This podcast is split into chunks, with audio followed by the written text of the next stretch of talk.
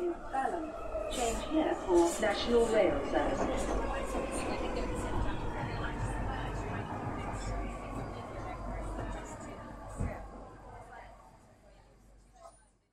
Bine ai revenit în stația Londra. Eu sunt Manuel Cheța de la manuelcheța.com și tu asculti podcastul Un Român în Londra. Suntem acum la episodul 226 denumit Mici românești în inima Oxfordului.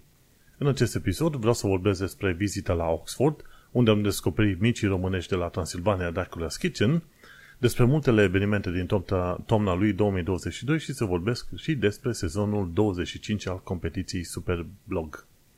Înainte de orice, trebuie să fac un mic anunț și anume faptul că podcastul de față este partea Think Digital Podcast Network și că mă găsești pe Podbean, iTunes, Spotify, radio.com, pe christinuțetravel.com și pe YouTube.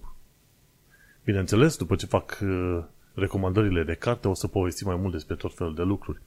Dar mai întâi să fac recomandările de cărți de data asta, nu e o singură carte. Mi-am cumpărat de curând de curiozitate The Art of War de Sun Tzu. Vorba aia, e, cartea asta este pomenită în foarte, foarte multe locuri și atunci am fost foarte interesat să văd, ok, despre ce este vorba în cartea asta de toată lumea este fascinată și are 50 de pagini și e un fel de, să zicem, uh, carte de pilde foarte concentrată. Și îți dă idee, ok, când te lupți cu infanterie, cu ce vrei tu pe acolo, ce trebuie să faci, care este atitudinea, ce vrei să faci tu pe acolo. Și în uh, Art of War se pomenește și de, să zicem, superioritatea morală de a, de a avea un război sau nu, știi? Ceea ce e numit moral law. Și atunci se spune că dacă e cineva în uh, acel termen, în moral law, dacă are superioritatea morală, are ceva mai multe șanse să câștige un anumit război. Chestie de unde am înțeles că se derivă și discuțiile pe care le avem acum cu faptul că rușii au moralul la pământ când îi, de când tot luptă cu ucrainienii pe teritoriul ucrainean, iar ucrainienii au moralul ridicat. De ce? Pentru că legea morală, cumva, a războiului le dă dreptul ucrainienilor să se considere îndreptățiți să ducă războiul ăsta pe bandă rulantă, pe când soldații ruși nu tocmai, știi, moralul la pământ. Nu știu acum dacă neapărat să face legătură între moral law din uh, The Art of War și moralul oamenilor în momentul de față. Poate doar cuvintele sunt asemănătoare. Dar m-a interesat să văd uh, tot felul de chestii. E o carte de pilde, într-un fel, dacă vrei să iei așa, pentru că probabil a fost scrisă în urmă cu mii și mii de ani de zile. Dar povestește de anumite chestiuni și mi-a plăcut uh, un citat la un moment dat. Dacă tu te știi pe tine și știi și inamicul tău, atunci sunt, sunt șanse ca tu să fii victorios în luptele pe care le ai. Dacă tu te știi pe tine, dar nu știi pe inamicul tău, sunt șanse destul de mari ca tu să câștigi uneori luptele, alteori inamicul să le câștige. Dar dacă tu nu te știi nici pe tine, nici pe inamicul tău, atunci în mod sigur vei pierde conflictele. Și este foarte interesant, pentru că acel inamic poate să fie chiar propria ta persoană, știi? Și să zicem că derivi, derivezi de la asta, creezi propriile tale reguli și legi ce vrei tu pe acolo. Sun Tzu este interesant, adică cartea asta de Art of War, 50 de pagini o citești destul de ușor în câteva, ce știu, ore dacă tu vrei tu și mai stai și mai scrii niște notițe pe acolo. Are tot felul de sfaturi din astea destul de specifice legate de lupte, de organizare, de ce vrei tu pe acolo, dar în principiu, știi cum e, din toată cartea întotdeauna rămâi cu o mică idee, știi? O altă carte pe care am început să o citesc se numește Never Split the Difference. E o carte despre negocieri, scrisă de Chris Voss și Tal Raz. Și acolo înveți cum să negociezi cu oamenii, cum să te bagi cumva pe sub pielea oamenilor și să reușești să obții un târg cât mai bun. Este o carte pe care probabil va trebui să o citești și să o reciteze câteva ori.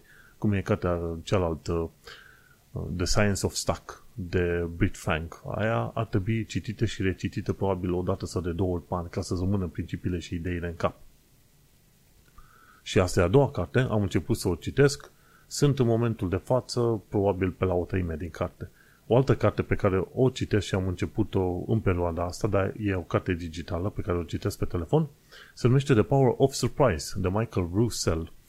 Și cartea asta o citesc atunci când mă duc către muncă, atunci când fac naveta, și la muncă în pauza de masă dacă nu stau la discuții cu oamenii iar cartea altă, Never Split the Difference, o citesc în mod exclusiv acasă sau când mergem la, la o cafea aici, în, în, zona, în zona rezidențială.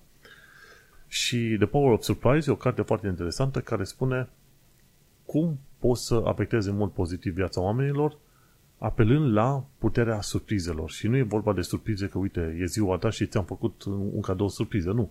Ce ca surpriză este un eveniment aparent banal prin care tu poți să afectezi viața unui om într-un mod pozitiv sau negativ. Ideea cărții este ca să faci într-un mod pozitiv. De exemplu, un copil în clasă, ești profesor învățător, un copil în clasă scrie destul de lent tot ce are deschis la matematică pe acolo, la probă, știi? Și atunci ce faci? În loc să-i spui că e încet și prost, te poți duce și îi spui, băi, mă bucură că tu chiar depui efort și, să zicem, perseverență în crearea unei soluții cât mai bune la problemele de matematice.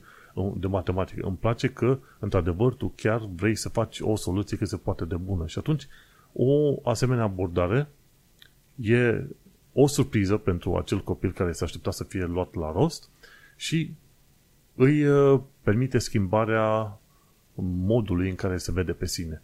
În mod neașteptat și în mod incontrolabil. Una dintre premisele cărții astea este că o surpriză autentică vine într-un mod neașteptat de nicăieri, pare una, un eveniment banal, dar la un moment dat te transformă fără ca tu să-ți dai seama și fără ca tu să poți controla acea transformare, știi? După ce ți-a spus cineva o vorbă bună, într-un context în care te așteptai să fii luat la șuturi, la un moment dat părerea despre tine se îmbunătățește, să zicem, și tu, de atunci încolo, ți-ai schimbat modul în care te vezi și îți faci viața într-un mod mai bun. Și atunci mă interesează, să, mă interesează să citesc cartea asta și să efectiv să înțeleg anumite principii pe acolo, să le pot aplica în, în viața mea. Și sau să mă uit, zic, toate cărțile astea era foarte mișto dacă le aveam undeva mai început în viață, gen în perioada liceului, să le fi citit foarte bine, pentru că de obicei în perioada liceului prefer să fii tânăr și puțin cam prost, în sensul că tu le știi pe toate. Și mai apoi când intri în câmpul muncii și interacționezi cu oamenii, tu le știi pe toate și faci totul numai după capul tău. Cărțile astea ar trebui așa, pe care le pomenesc pe aici cumva, băgate în uh, perioada, în curicula, să zicem, de liceu, să le citească oamenii și să le și înțeleagă pe acolo. Probabil le-ar ajuta ceva mai mult pentru viață după ce termină liceul acolo și încep pe noul sector de, de viață, gen muncă. Și de zic, The Art of War de Sun Tzu, Never Split the Difference de Chris Voss și Tal Raz și The Power of Surprise de Michael Russell. Desigur, laud și câțiva oameni faini care fac parte din ONG-uri și ajută lumea din jurul lor. Sunt cei de la ROE Hub, The Romanian and Eastern European Hub, se ocupă de suport pentru muncă și violența domestică. Mai sunt cei de la The 3 Million pe Twitter, care se ocupă de drepturile europenilor. Sunt cei de la Centrul Filia, care se ocupă de drepturile femeilor și au de fiecare dată, cred că de câte ori pe săptămână au niște statusuri pe Facebook foarte interesante și revelatoare, să zici. Eclair.org se ocupă de conștientizarea traficului de persoane. Patru grupuri, bineînțeles, sunt zeci de asemenea grupuri, inclusiv pe UK, care fac lucruri extraordinar de bune, dar le-am pe astea patru și le laud de multe ori. Și acum hai să intrăm în subiectul zilei, respectiv care este treaba cu micii românești din inima Oxfordului. S-a întâmplat că în perioada chiar de curând a fost ziua mea și a partenerei mele și atunci ea ce-a zis, ok, hai că îi facem lui Manu o surpriză. Și surpriza pe care mi-a făcut-o a fost să mergem în Oxford weekendul trecut, cu totul asigurat de către partenera mea. Uite, ne întâlnim cu niște prieteni, stăm la hotel, ne plimbăm prin Oxford, mergem și cu croaziera puțin tel pe acolo și a fost o experiență extraordinară. Într-adevăr, Oxfordul am reușit să văd puțin mai bine de data asta.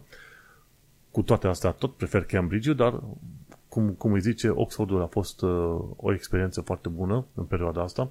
Am avut ocazia să mă uit mai, mai atent și să-mi dau seama că Oxfordul nu este chiar atât de mic pe cât credeam. Când am fost acolo ultima oară, ne-am plimbat doar în zona de centru și și aia era destul de mare, mai ales când te duci pe partea de universitate. Dar Oxfordul în sine este destul de mare, nu e chiar de nicăieri, ca să zic așa. Și întâmplarea face că plimbându-ne pe acolo și plimbându-mă și prin zona centrală a Oxfordului, chiar pe unde e stația, gen, cum îi zice, în zona respectivă, stația centrală de autobuze e în zona Gloucester Green. Și chiar lângă Gloucester Green este Gloucester Green Town Square. Efectiv în inima Oxfordului. Și acolo, la un moment dat, plimbându-mă printre tonetele de mâncare, tonete care sunt acolo, e un fel de food market, care e între miercuri și sâmbătă, ceva de genul ăsta. Plimbându-mă pe acolo, la un moment dat îmi pică ochii pe un mic anunț într-un colț, zice mici. Opa, Zic, uh, stai că mi, s-a, mi s-au prins antenele. Și când m-am întors mai aproape și m-am uitat la tot felul de produse acolo, zic, opa, astea sunt produse românești.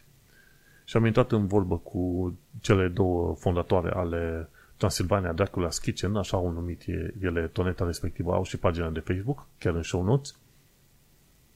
Am aflat mai multe detalii despre modul cum a apărut această tonetă și transformările prin care a trecut cumva mâncarea ca să fie cumva acomodată, să zicem, pentru marketul englezesc. Și pe acolo micii nu, nu ți vindeau doar mic și, să zicem, muștar. Când vin românii, cer mici și muștari și asta li se oferă pentru că ei știu și cam cu asta sunt învățați. Dar micii de la uh, Transilvania Dracula's Kitchen sunt în salată, bineînțeles, și sunt într-o baghetă micuță pe acolo.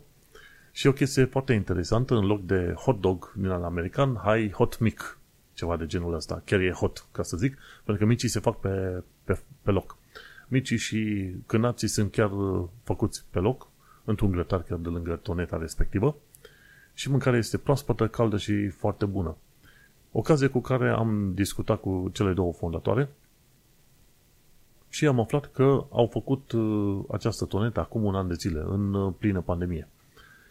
Și au zis, mai dacă tot uh, suntem în furlough, hai să facem totuși ceva, să ne ocupăm timpul, să facem și noi uh, o, un mic business pe aici și de ce nu, era, încă este, mi se pare, în momentul de față un restaurant prin uh, Oxford, nu știu exact pe unde, dar nu foarte mult lume, multă lume știe. Și cândva au venit cu ideea, ok, hai să facem această tonetă în inima Oxfordului cu mâncare românească. Bineînțeles, toată lumea care știe, români, studenți, ce vrei tu, când, uh, când știu că sunt uh, la lucru, bineînțeles se duc și cumpără acolo. La un moment dat am uh, mâncat un mic și înainte de aia am, am avut și o tocană din asta de carne de miel cu porc și cu mămăligă, foarte bune, bineînțeles cum te aștepți tu să fie mâncarea românească. Și când am mai vorbit cu amicii noștri cu care ne-am întâlnit în zona Oxfordului și le-am spus, mă, vedeți că sunt mici românești în inima Oxfordului, toată lumea li s-au aprins antenele instant. Au zis, mă, cum, unde? Și vreau să meargă chiar duminică, dar duminică nu era deschis acel food market. Dar dacă ajungi în Oxford, uite de ce nu, te duci în uh, food marketul de la Grosser Green, chiar în centrul Londrei, lângă stația mare de autobuz, și acolo poți să găsești Transilvania Dracula's Kitchen, unde poți să mănânci mici românești, mâncare românească. Și au spus, măi, dacă vrei să mănânci acei mici cu salată, o să-i mănânci cu salată, poți să alegi tu ce vrei tu pe acolo. Și e bine că a organizat o treabă din asta și a zis, ok, hai că vrem să facem lucrul ăsta pentru că avem ceva de oferit și e bine ca oamenii să cunoască și cultura românească prin intermediul mâncării. Pe viitor, Transilvania Dracula's Kitchen vrea să aibă un restaurant în toată regula, dar deocamdată o tonetă și pe aia vor merge pe mai departe. Și uite-te cum, până la urmă, plimbarea asta prin uh, Oxford, un cadou chiar foarte fain din partea partenerei, uh, a scos la iveală și alte chestii foarte interesante pe acolo. Ne-am plimbat inclusiv cu vasul, cu barca de, de croazieră, o scurtă croazieră pe Tamisa. Tamisa este mai curat, curată prin zona Oxfordului decât în Londra, asta este clar. Cu toate astea, tot nu recomandă oamenii să înnoți în Tamisa, dar cu altă, asta e altă poveste. Și ne-am plimbat liniștit între rațe și gâște care ne tratau cu pliscul pe sus, cum se spune. Chiar uh, parafrazarea de la partenera mea, că uite, gâșele ne tratează cu pliscul pe sus. Da, adevăr e că, într-adevăr, așa se comporta. Erau deranjate, într-adevăr, de bărci, de noi, pe bărcile respective. Și am avut ocazia să văd uh, câteva porculețe pe acolo, să ne plimbăm prin zona centrală. E Covered Garden, Garden care este foarte interesant și are tot felul de buticuri faine.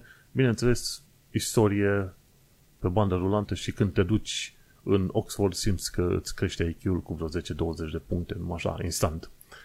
Așa că a fost un uh, weekend foarte fain, ca să zic așa, și sper să-l repetăm cu alte ocazii prin uh, alte locuri. Bineînțeles, cine mai uh, ajunge prin Oxford în, în zilele așa, miercuri spre sâmbătă, de ce nu, să fugă repede prin uh, centrul Oxfordului, acolo, pe la stația de autobuz, pe la Gloucester Green, Central Garden și, de ce nu, să mănânce ceva românesc. Hai să ne uităm de altceva și anume este vorba de multele evenimente faine din toamna lui 2022. Adevărul e că cei de la londonis.com chiar își fac datoria cu sârg, ca să zicem așa, când este vorba de promovarea de orice înseamnă Londra, efectiv. Și sunt atât de multe evenimente încât uh, nici nu știu, nici nu știu pe unde să, să mă duc pe mai departe, știi? Printre cele mai interesante este Totally Thames.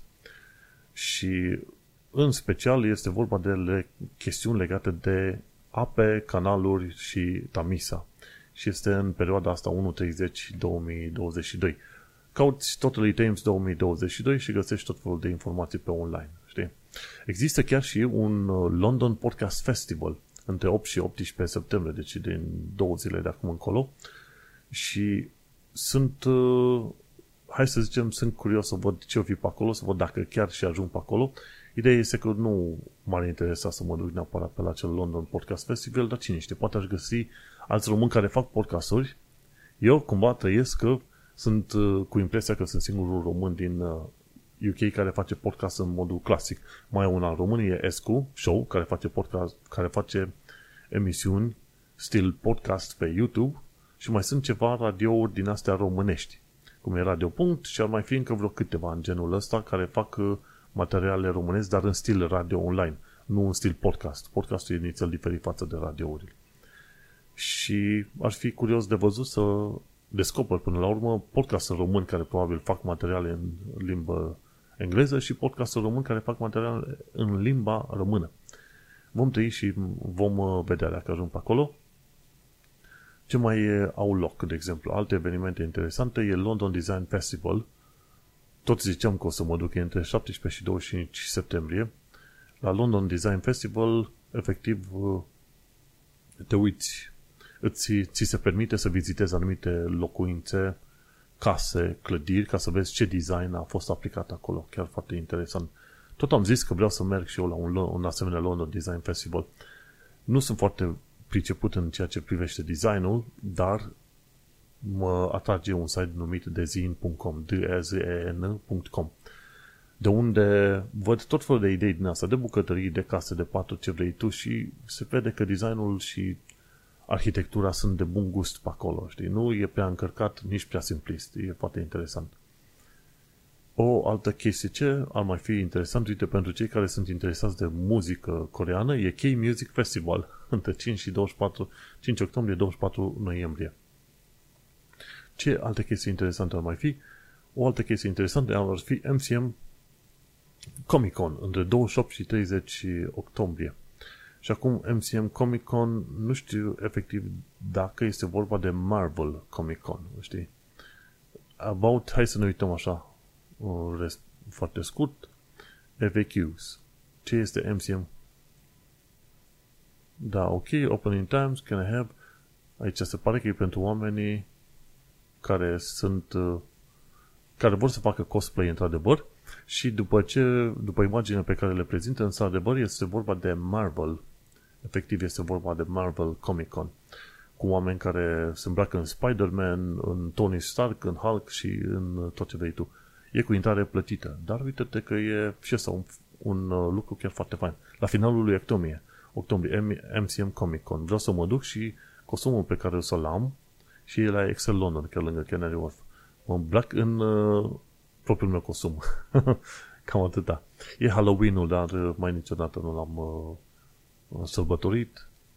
Alte chestii interesante. Bineînțeles, aici, în pagina celor de la Londonist, sunt prezentate foarte, foarte multe evenimente, dar eu sar peste, peste majoritatea și prezint doar ce, să zicem, ce mi se pare mie mai interesant. Bineînțeles, uite că apare și Winter Wonderland între 18 noiembrie și 2 ianuarie 2023 și ne ducem acolo să mâncăm și noi un langos și poate îi dăm și de niște mici românești pe zonă, poate. Și bineînțeles, ce o să vedem uh, în perioada 2-4 septembrie, o să vedem, a fost deja, e Meet Opia, un fel de eveniment dedicat mâncării din carne. și Oktoberfestul, dar uh, mai niciodată n-am fost la Oktoberfest în uh, zona asta. În zona asta, în zona Angliei, să zicem, nu m-a interesat. Sunt și evenimente din asta de sport, este NFL în London, după aia mai e London Marathon în perioada asta altă și Royal Spark Half, care e un fel de maraton în zona parcurilor uh, legale, Hyde Park, Green Park și St. James Park, Kensington Gardens. Deci, uh, oricum, Hyde Park este enorm. Să dai o jumătate de tură de Hyde Park și deja scoți sufletul din tine. Evenimente din plin, efectiv evenimente din plin. Tot ce trebuie să faci să te duci pe show notes și să te duci la secțiunea asta, chiar la început. Caută multele evenimente din toamna lui 2022 și linkul te duce la londonis.com. E plin de tot felul de asemenea informații. Bun, hai să ne uităm pe mai departe ce mai vrem să discutăm în episodul ăsta, ci că sezonul 25 al competiției de Super Blog. Cel mai probabil unul dintre cele mai mari evenimente din perioada mea de blogger începător în 2010 a fost într-adevăr Superblog, concursul Superblog, care este un concurs de blogging. Și acest concurs de blogging are loc în fiecare an, are loc în două etape, etapa de primăvară, etapa de toamnă. Etapa de toamnă e cea mare și de obicei sunt înscriși cam, ce știu, 50 până la 100 de blogări, noi și vechi, și primesc tot felul de probe de la sponsor. Și atunci urmărești brieful de la sponsor și faci un articol în direcția respectivă. Ba ți se cere un review, ba ți se cere să scrii o povestioară, tot fel de chestiuni din asta. E o competiție și bineînțeles cei care scriu mai bine, mai frumos, mai, mai, la, mai pe temă și care rezistă până la finalul competiției câștigă premiul cel mare. Așa că pe România, cine ascultă podcastul ăsta și vrea să participe la Superblog, de ce nu? Se pot înscrie între 1 septembrie și 1 octombrie, se pot înscrie bloggerii pe acolo și după aia participă în voie. Ce trebuie să faci să te duci pe superblog, superliniuță, superliniuță blog.eu și acolo găsești tot felul de tot felul de metode prin care te poți înscrie. Uh, dacă te duci pe superliniuțeblog.eu slash register, acolo te poți înregistra cu blogul tău, cu nume, data naștere, ce vrei tu pe, pe acolo. Și, ce să zic, succes! Este deja la 25-a ediție.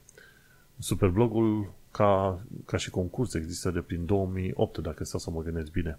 Iar în 2010 am câștigat acest concurs, deci sunt uh, nițel subiectiv, dar am câștigat acest concurs cu un premiu, un voucher de 2500 de dolari. Și însemna ceva, 2500 de dolari în 2010, am cumpărat tot felul de piese în asta de calculator și pe le-am vândut timp de jumătate de an. Am avut destul. Așa că, nu uita, ediția 25-a competiției Superblog începem. Așa că, cine are blog și vrea să participe la un concurs, să-și pună, să zicem, penița la lucru, de ce nu, la concursul Superblog. Iar acum să intrăm în subiectele de zi cu zi și uite, chiar la final ne uităm la limba engleză și cultura britanică.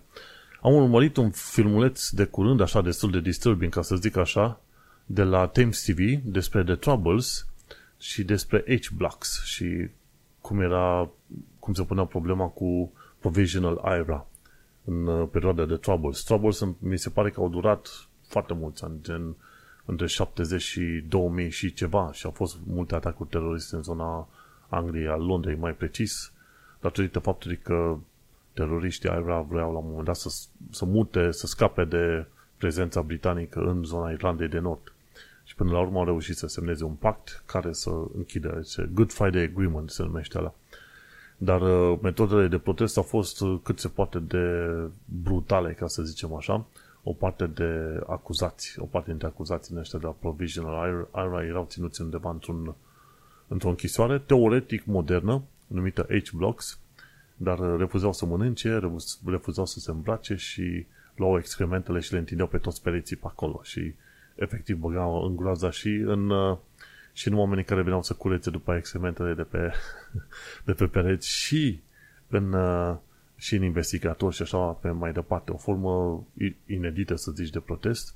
Oricum, uh, au fost lucruri foarte violente pe acolo, au trebuit să fie chemată la un moment dat armata ca să împace spiritele, pentru că un, unii oameni chiar vreau la un moment dat, ok, vrem să scoatem Irlanda de Nord în, din UK, și atunci a ieșit tot felul de lupte din asta de stradă, pentru că o, părerile sunt împărțite chiar în Irlanda de Nord. Unii vor să stea, unii vor să plece. Și atunci foarte violent s-au bătut și s-au luptat pe acolo, pe bandă rulantă. E, e un capitol negru din istoria Marii Britanii, dar trebuie văzut, înțeles și acceptat, mers pe mai departe și înțeles așa, efectiv, ce și de ce s-a întâmplat pe acolo. Când mai am ocazia, mai citesc despre materialele astea și îți dai seama că deocamdată noi în România n-am avut situații așa de complicate încât într-o zonă din asta să trebuiască să intervii cu armata, știi, pe acolo să te duci peste oameni. Troubles, da, dacă e ocazia, urmărește și tu pe Thames TV, pe YouTube și găsești tot fel de materiale din asta despre Troubles. O altă chestie ce ține de istorie este cea filmulețul nou publicat de către Jade Doddle.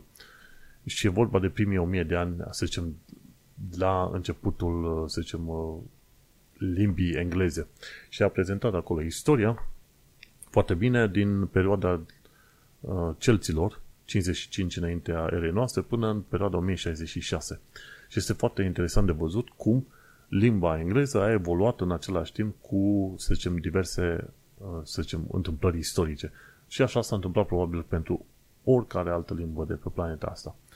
Și o perioadă erau celții, între 55 până în anul 43 era noastră, atunci aveau uh, perioada aia, uh, cum era, frate, perioada Iron Age, perioada asta fierului, ceva de era fierului. Și de acolo vin anumite cuvinte gen com, hog și dough. Hog înseamnă, mi se pare, misteț, dough înseamnă căprioară și cum, uh, sigur, n-am nicio idee ce înseamnă, o ia într-o zi. Din uh, 43 încolo până prin 410, romanii au deținut controlul asupra Angliei, dar nu asupra Sconției. În zona Scoției erau picții și efectiv uh, Imperiul Roman n-a reușit să cucerească zona Scoției ever și nici englezii n-au reușit să cucerească o perioadă bună, n-au reușit să cucerească zona Scoției, decât uh, au avut la un moment dat niște războaie ceva mai încolo, dar uh, a fost la, la fel o experiență foarte dureroasă între englezi și scoțieni pe acolo. Oricum, în 410 au plecat romanii și între timp limba s-a schimbat și uite că limba a, lăs, a lăsat în limba engleză în momentul de față, experiența asta cu romanii, butter, milk, cheese și camp. Asta a venit din limba din, de la romani. O altă chestie interesantă, au venit după anglosaxonii între 410 și 793. Anglosaxonii erau popoare din anglo, uh, anglo, nu, saxonii erau din nordul Germaniei, iar anglii sau anglo, cum se numesc ei, efectiv nu știu, erau din uh, zona Danemarcei, ok? Și pe aia mai erau și Iuții sau Iuten, nu știu cum îi zice, sincer. e, am traducerea, să ce mai, mai precisă. Poate găsesc la un moment dat o hartă așa. Da, deci saxonii erau în nordul Germaniei, Angles, în limba engleză, erau în zona Danemarcei și erau și o parte din Norvegia și Juts, Juts erau în nordul Danemarcei. Interesant de știut uh, chestia asta. Și au adus cuvinte de ale lor, știi? Gen Ham și Sheep. Din East Ham, West Ham și Sheep. Astea au fost aduse de anglo-saxoni.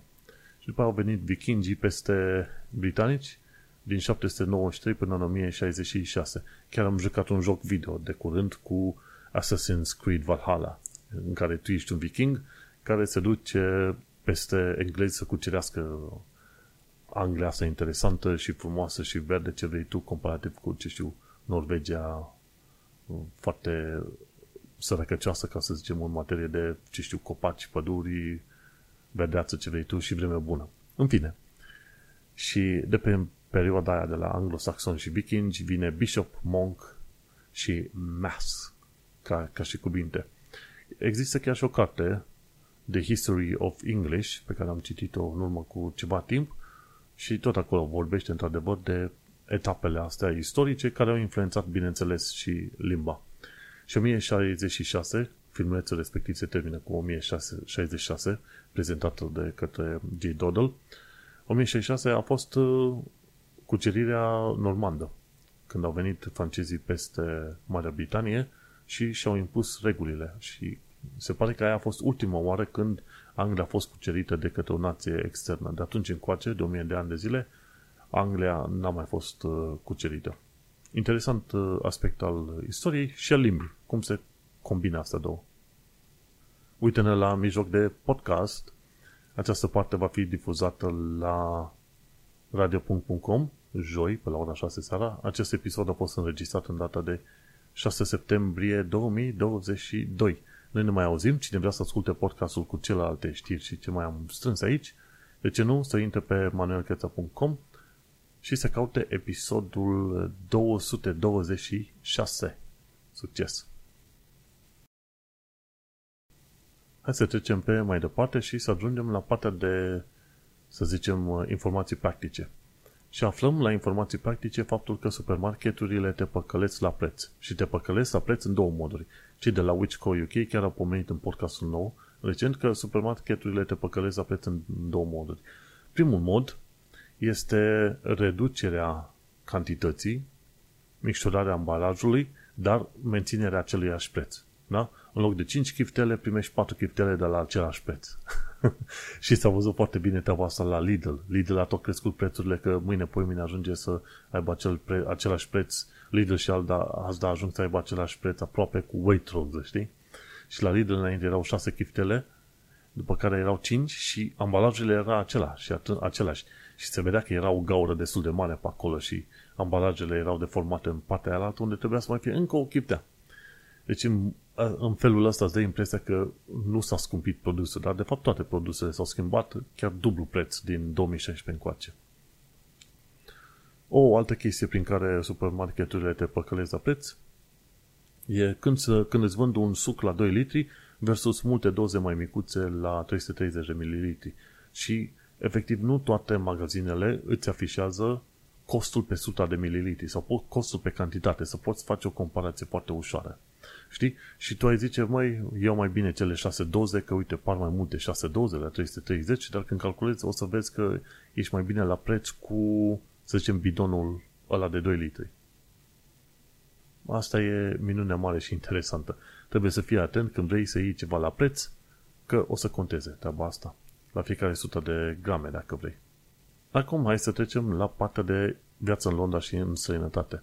Din ce am aflat eu, dacă vrei să folosești Elizabeth Line să te duci la Heathrow, prețul va fi fix. 11,5 lire. Înainte era on-peak, off-peak, ce vrei tu pe acolo. Cu o diferență mică. Dar de acum încolo prețul va fi fix de 11,5 lire.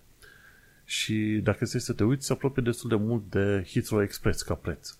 Dar Heathrow Express este să te duci la Paddington să le iei și dacă iei prețurile cu suficient de mult timp înainte, totuși plătești minim 15 lire pe ăla. Așa că eu zic că mergi bine cu Elizabeth Line, uite-te peste o lună și ceva, aproape două, pardon, de pe 6 noiembrie încolo, cei care sunt prin zona Canary Wharf se pot duce direct la Heathrow fără să mai treacă prin alte linii. Iar trenurile astea Elizabeth Line sunt chiar foarte faine, aerisite, cu aer condiționat, cu ce vrei tu pe acolo. 11 lire până la aeroport, cred că este chiar ok, pentru că nu călătorești în fiecare zi.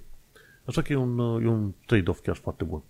Ce am aflat de curând este că Royal Albert Hall are un acoperiș interesant. Am fost odată acolo la un concert, la un concert și un eveniment din asta legat de spațiu cosmic. Și era la un moment dat, uh, cred că era uh, Team Peak, nu Team Peak, uh, un nume asemănător lui Team Peak. Astronaut canadian, mi se pare, venit în vizită pe acolo. Și ce am aflat de curând în filmul publicat de către uh, tipul ăsta de la Tom Scott, am aflat că acoperișul care este pus chiar deasupra Royal Albert Hall nu este prins nicăieri. E pur și simplu adus din altă parte și construit și pus efectiv deasupra Royal Albert Hall. Are tot fel de motorașe care manevrează pe acolo, un fel de semisfere ca să diminueze ecoul. Și sunt tot fel de motorașe foarte interesante care intră în funcțiune atunci când au concerte pe zona respectivă.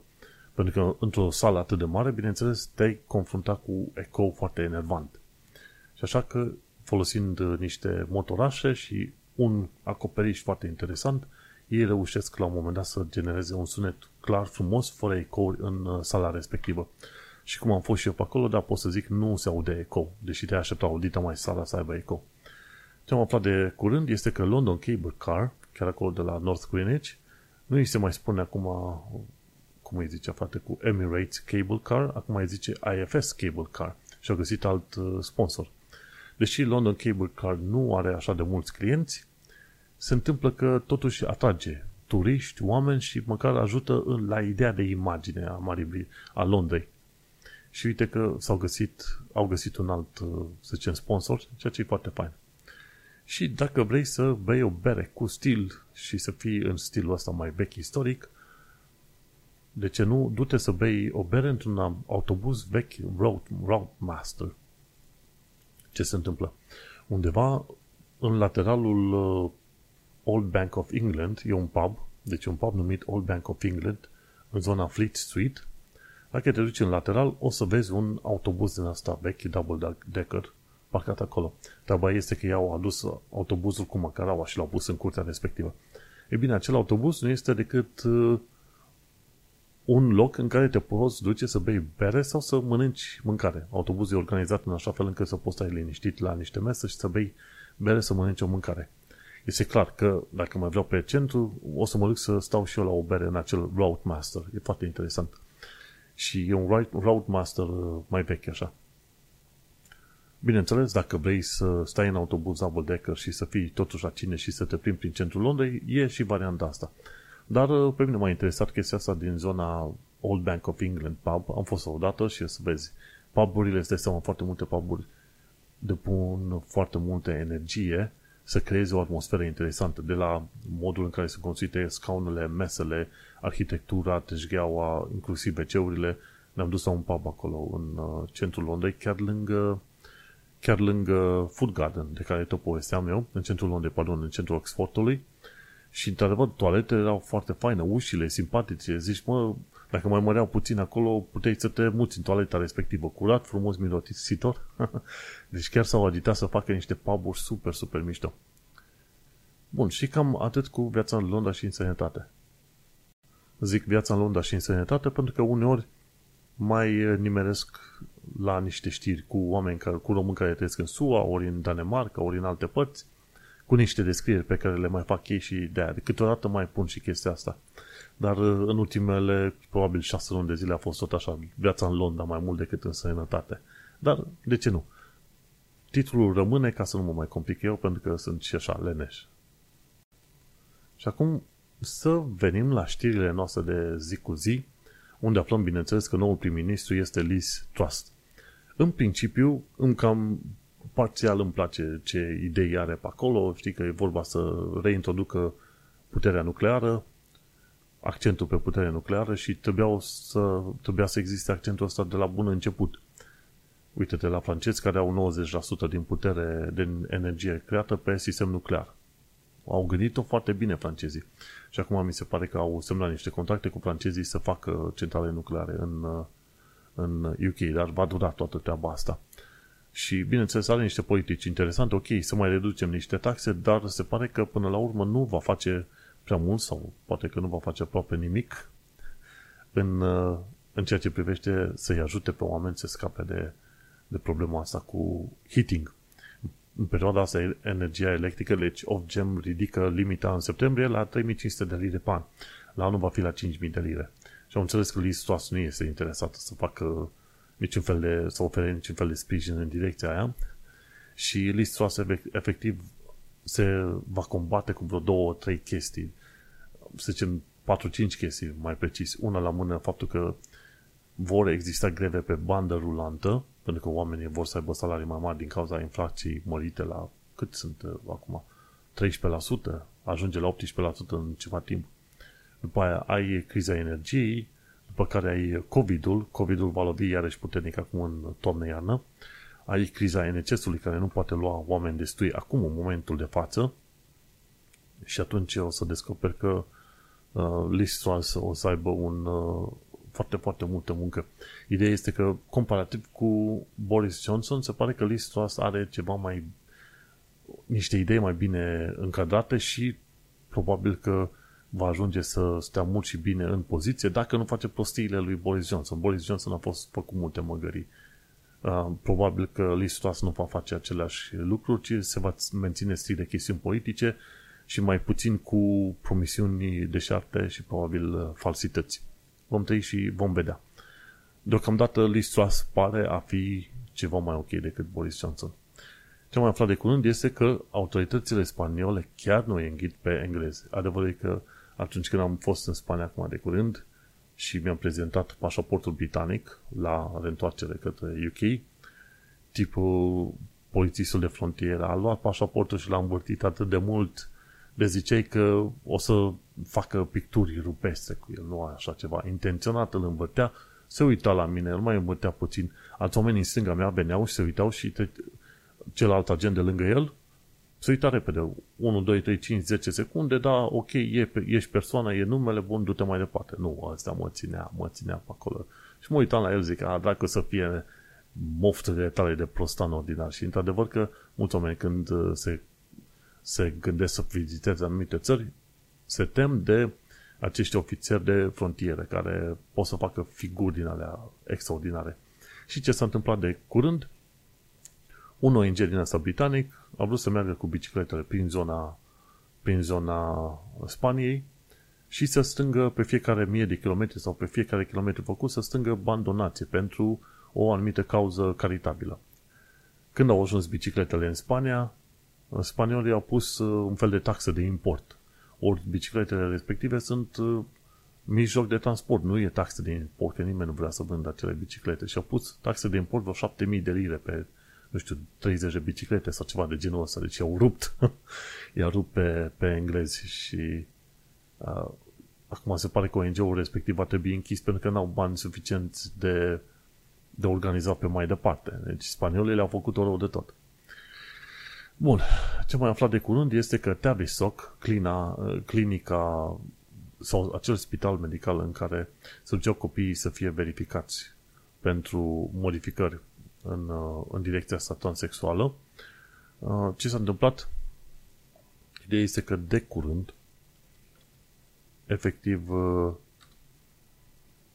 am aflat că vor fi dați în judecată de foarte mulți oameni, inclusiv uh, copii care au urmat sfatul Tavistock la un moment dat, știi?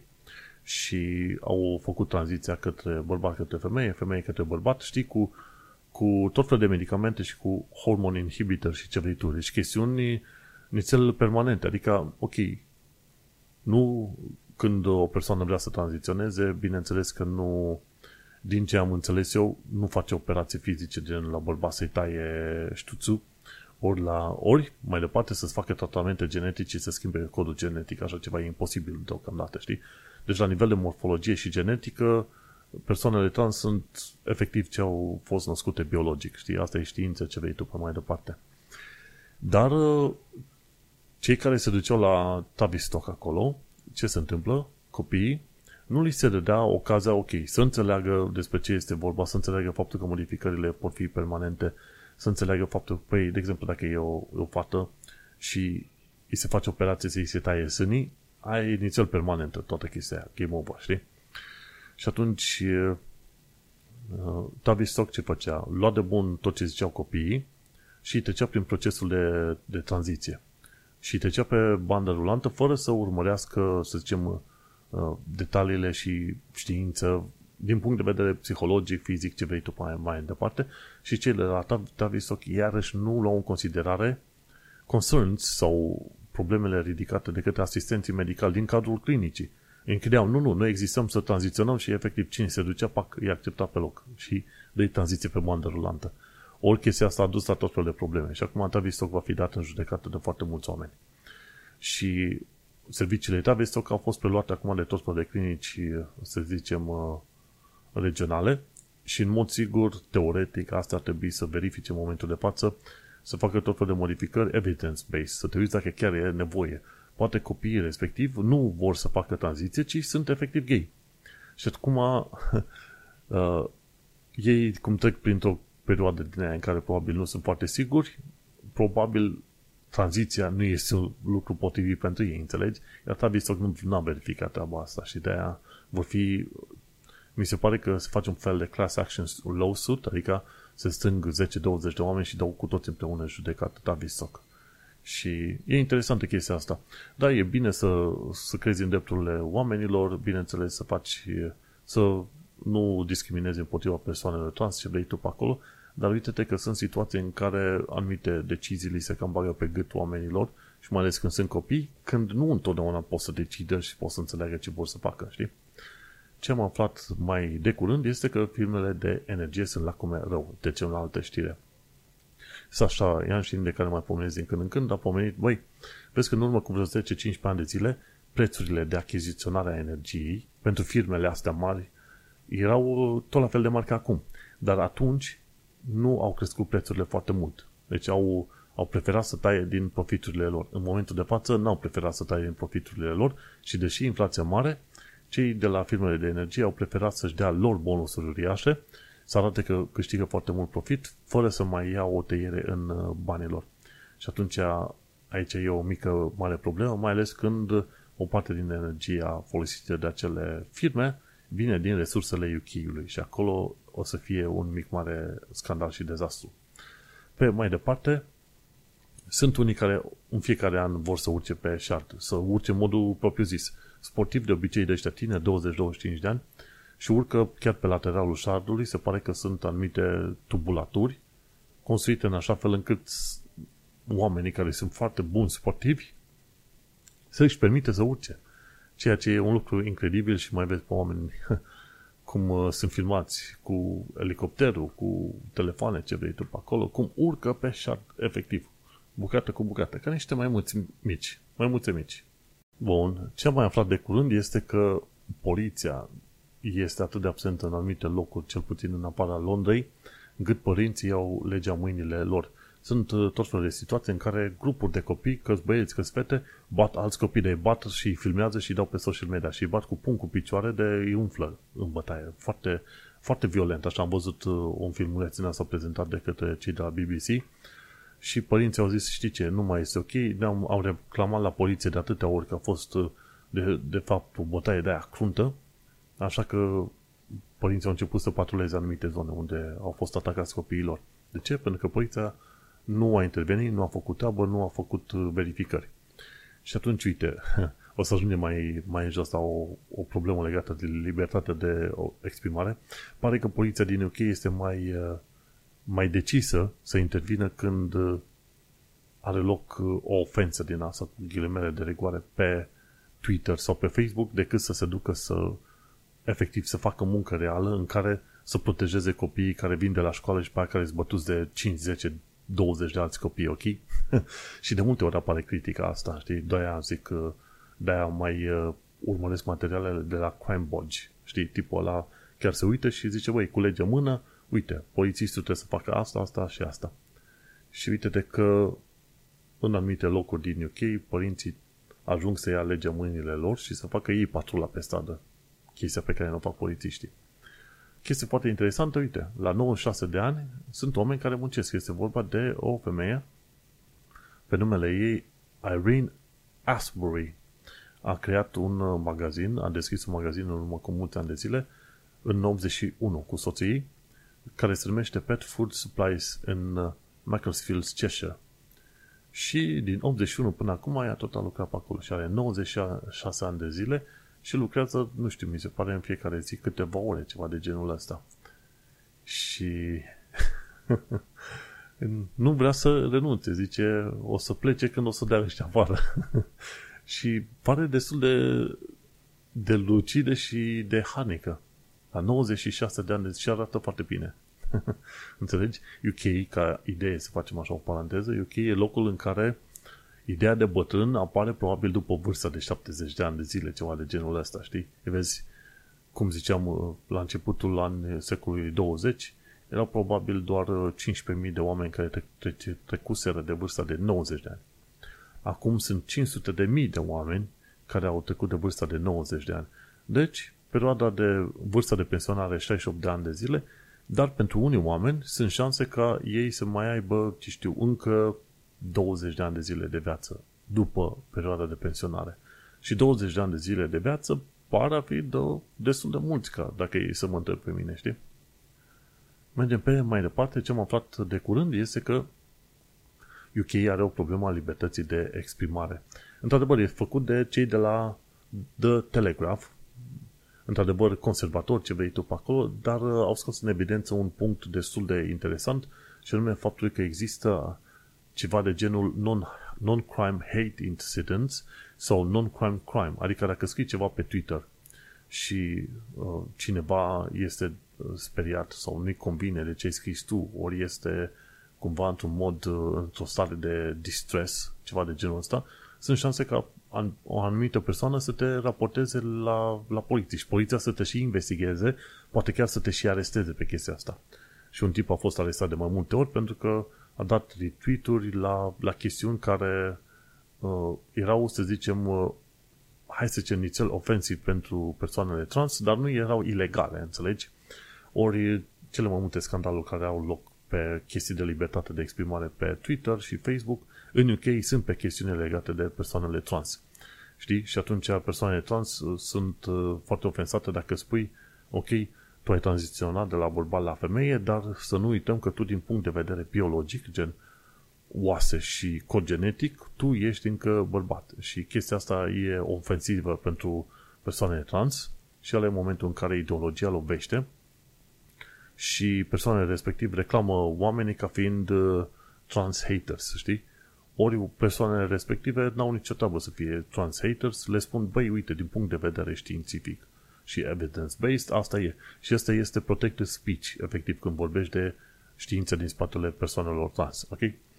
Și au apărut un moment, un om a fost arestat de mai multe ori, până la urmă a ajuns, a dat în judecată poliția și a ajuns până la Curtea Supremă din UK și a zis, băi, atâta timp cât nu a încălcat legea în mod specific, discursul respectiv uh, nu are voie să fie, să fie omul respectiv nu are voie să fie arestat. Și au fost arestați oameni chiar și pentru motivul pentru că au dat like la un status sau că au dat refresh, uh, retweet la un status, știi? De exemplu, în SUA se face foarte des uh, mișto de religii, orice fel. De la creștine până la islam, uh, islam știi? Dar uh, dacă dai retweet la chestia aia pe UK, în care se face mișto de o anumită religie, în special e vorba de cei din uh, de musulmani. Deci aceeași glumă o dai despre creștini în Londra, în Londra, în UK, n-ai nimeni nicio treabă, dar dacă o dai despre musulmani, una, una două sunt foarte sensibili și zic, băi, uh, vezi că ăștia sunt uh, muslim haters. Ori să nu uităm că nu toată lumea este religioasă și oamenii când fac glume de orice fel, trebuie fie să fie lăsați în pace să facă glume pe aproape orice fel de motiv, atâta timp cât uh, nu incită la ură, știi? Ori asta este definiția libertății de exprimare din SUA, nu din UK. În UK, definiția libertății de exprimare e în felul următor, poți să vorbești orice vrei tu, atâta timp cât nu creezi o, o ofensă la adresa cuiva. Ori asta înseamnă că, în principiu, mai toate discursurile posibile și imposibile pe UK, în spațiul public, trebuie cenzurate. Altfel n-ai cum să spui, știi? Și e vorba de retweet-uri, like-uri, uh, n-ai voie să discuți tot felul de chestii controversate, pentru că mai devreme sau mai târziu uh, cineva se va declara ofensat și va chema poliția. Și asta e cumva un cadru legal aici, undeva într-o zonă gri, care le permite polițiștilor să interpreteze cum vor ei și să te aresteze, să-ți dea amendă sau poate chiar să deschidă dosar penal pentru o chestiune care nu este în mod propriu-zis uh, o chestie penală, înțelegi? și nici măcar avocații nu sunt sigur ce înseamnă chestia asta cu non-crime hate incidents. Știi că asta le numesc hate incidents, știi?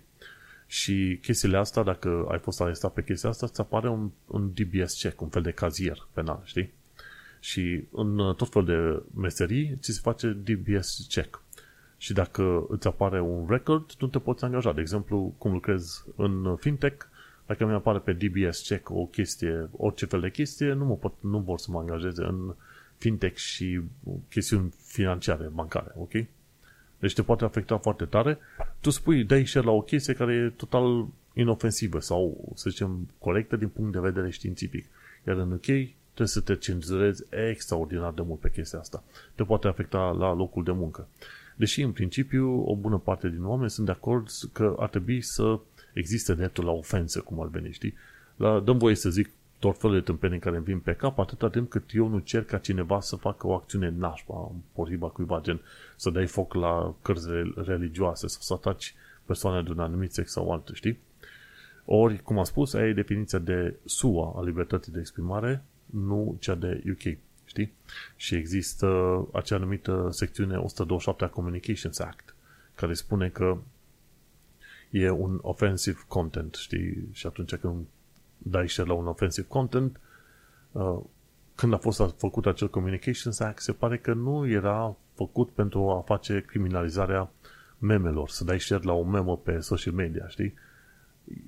Ce era vorba acolo era, într-adevăr, să nu ataci oameni pe o anumită caracteristică, dar nu un atac, adică să, să ceri ca un anumit grup să fie, într-adevăr, atacat într-un anumit mod, știi? Tocmai de aceea o să vezi foarte mulți în, în UK, care sunt și comedianți, sunt atacați. Bacă de trans, bacă de persoane cu dizabilități, bacă una, bacă alta ori din punct de vedere al, uh, să zicem, al artei sau de dragul artei, cum ar veni, comedianții, de orice fel, ar trebui să își permite să ia în, în, în rost și să facă mișto de aproape oricine, oricum, ori pe unde. Ori chestia asta nu este, să zicem, acceptabilă în UK. Chiar dacă e vorba de, ce știu, chestiuni artistice, ori comedianți. Deci chestia asta nu... Și sunt, nu de puține ori am văzut că sunt, uh, sunt uh, oameni enervați de chestia asta, uite, comediantul ăla a spus tâmpenia aia. Păi da, e comediant, trebuie să... Ăla face mișto, face mișto acum de el, face mișto de tine, face mișto de ăla, face mișto de toată lumea. Înțelege treaba asta din contextul ăsta și atunci libertatea de exprimare în UK trebuie înțeles că este destul de limitată. Mult mai limitată decât în România sau în SUA, de exemplu, știi? Bun, și ce e interesant de văzut că în viitor va fi legat, vor construi legi legate din asta de uh, libertate de exprimare, numite în care se definește ideea de harm, adică creezi un severe distress. Ori uh, pentru foarte mulți oameni e severe distress doar dacă existi tu ca om, așa că e foarte interesant de văzut cum uh, se va aplica treaba asta, știi? Că este vorba de a avea, de exemplu, dreptul de a vorbi tâmpenii, efectiv tâmpenii, care n-ar fi tocmai morale, dar sunt legale, înțelegi? Există o diferență în legalitate și moralitatea lucrurilor. Și de-aia zic, în principiu, dacă te muți în UK și locuiești în UK, trebuie să înțelegi că trebuie să te autocenzurezi extraordinar de mult și chiar și un simplu retweet te poate băga în probleme și poliția îți bate la ușă. Ori uh, poliția nu ar avea, într-adevăr, dreptul să te ancheteze pentru că ai dat un retweet sau ceva, știi? Ar trebui să te judești cu ei după aia, știi? Dar se pare că în UK, cumva, în uh, destule cazuri, poliția preferă să facă anchetare de tot felul de cazuri din asta de, uh, cum zice, non-crime hate incidents sau non-crime crimes, în loc să, ce știu, să protejeze copiii aia care sunt bătuți de 10-20 de alți copii când vin de la școală, știi? Chestii. Ultima chestie pe astăzi. Aflăm despre Battersea Power Station Development, cum aduce avuție într-o zonă părăsită. Și o să merg să vizitez, dar într-adevăr este o idee de succes. Ce scoți la capăt cu acel Battersea Power Station Development e că ai o zonă, ai o veche uzină din asta de termică care a fost reconstruită în bună parte și care, bineînțeles, a, a creat multe shop-uri pe acolo și zona aia, într-adevăr, a prins viață. Dar fiindcă s-a construit zona aia super mișto, prețurile locuințelor din jur au crescut. Și atunci foarte mulți oameni își pun problemă, ok, dacă cresc prețurile din jur, înseamnă că foarte multe familii care au crescut din generație în generație în locul, locul respectiv nu-și mai permis să locuiască pe acolo și e vorba în principiu de locuințele sociale. Și atunci multe locuințe sociale vor fi eliminate din tot felul de zone și cam, am văzut cam că se, cam ăsta este ton, trendul. Cine este pe ajutor social, că primește ajutor de chirie, de mâncare, de salariu, ce vrei tu, din tot mai multe zone este scos din, uh, din Londra. Și, într-adevăr, dacă vrei să stai pe ajutorul statului, statul te va trimite unde? Zone gen Luton sau în afara Londrei, uh, la o distanță unde este ceva mai ieftin. Știi? Și atunci oamenii care își permit cât de cât se vor muta pe zona respectivă. Este un uh, lucru numit, să zicem, gentrification, dar pe de altă parte să nu uităm atâta timp cât stai în ajutorul de stat, nu prea poți să faci mofturi. Vreau eu să stau în zona centrală. Că sunt destui care stau în locuințe uh, din asta de, de stat sociale, dar în zona centrală. Păi, prietene, unii oameni care muncesc și trau, trag din, uh, din greu zi de zi, nu-și permit să stea în zona în care stai tu, dar tu stai acolo pentru că stai pe ajutor de stat. Nu. Hai să fim serioși, te duci liniștit într-o zonă în care își permite statul să te țină. Într-adevăr, pe de altă parte, reversul medaliei este că tot mai multe asemenea development măresc prețul pe bandă rulantă și e din ce în ce mai greu pentru oameni să cumpere. Și discutăm de oameni care chiar trag din, dau din coate, știi? și atunci e o, o luptă în asta. Ți o zonă săracă să-și permită mai mulți oameni să-și cumpere, ori o faci o zonă faină, dar pe de altă parte faci mai dificil mai pentru toată lumea să cumpere în zona aia. E o dilemă. Și asta e dilema tuturor orașelor mari care atrag interes cum face Londra. Bun, am vorbit mult și sper eu cât de cât uh, util. Noi ne mai auzim pe data viitoare, uite că am ajuns la finalul episod, am discutat despre vizita la Oxford, o vizită surpriză făcută de partenera mea pe acolo. Am văzut uh, micii de la Oxford, bineînțeles, am discutat despre evenimentele din toamna lui 2022 și despre sezonul 25 al competiției Superblog. Eu sunt Manuel Cheța de la manuelcheța.com și ne auzim pe data viitoare. Succes! The next station is Balham. Change here for National Rail Service.